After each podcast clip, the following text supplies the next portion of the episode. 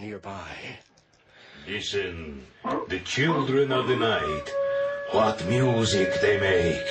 You people who live in the city do not understand the thrill of the hunt. No, I can only feel sorry for the poor animal being hunted. Come, your bedroom is ready. Sleep as late as you wish tomorrow. I must be away. Sleep well and dream well. Thank you, Count. So began my stay at Castle Dracula.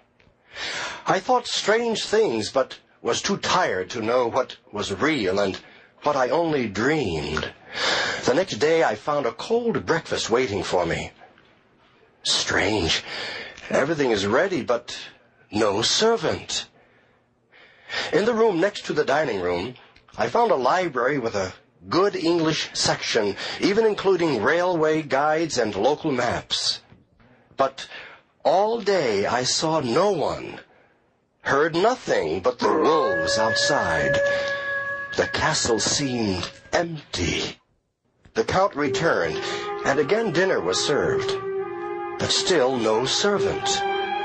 And Dracula did not eat anything. Afterward, we talked about Carfax Abbey, the property bought for Dracula in London. I'm glad that it is old and big. To live in a new house would kill me. The chapel is here. I am happy that there is an old chapel. We Draculas do not like our bones to lie with the common dead. We are a proud and old people. The blood of Attila flows in my veins. We Draculas have defeated many people. We are proud and love war. You might say we are bloodthirsty. But come, my friend, write to your employer and say that you shall stay with me for a month. You wish me to stay so long? I will not take no for an answer. Did not Hawkins say that you would follow my wishes? What could I do but stay? I was there on business for Mr. Hawkins, not on my own. The days passed. I looked through many rooms of the castle, but I saw no living person, and always came to a locked door. There was no exit. Another strange thing was that I could find no mirrors in the castle.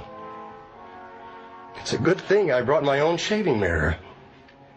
One evening, Dracula came up behind me without my hearing.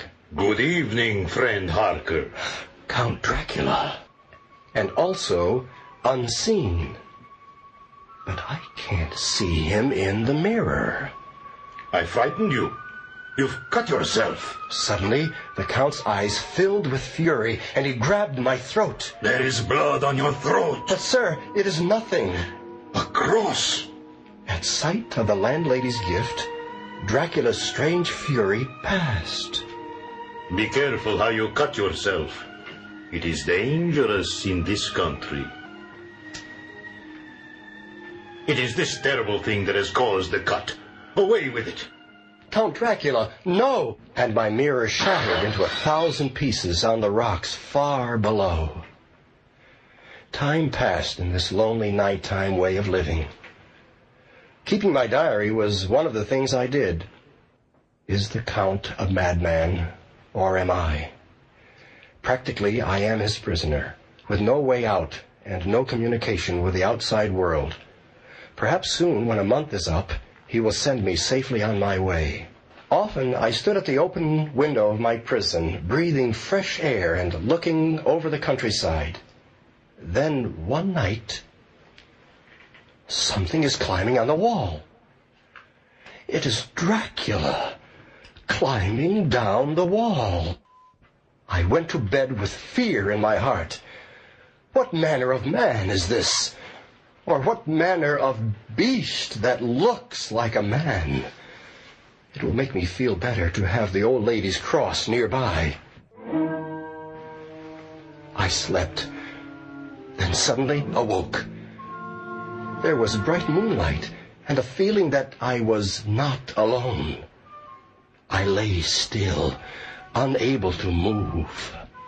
Go on. You are first, and I shall follow. He is young and strong.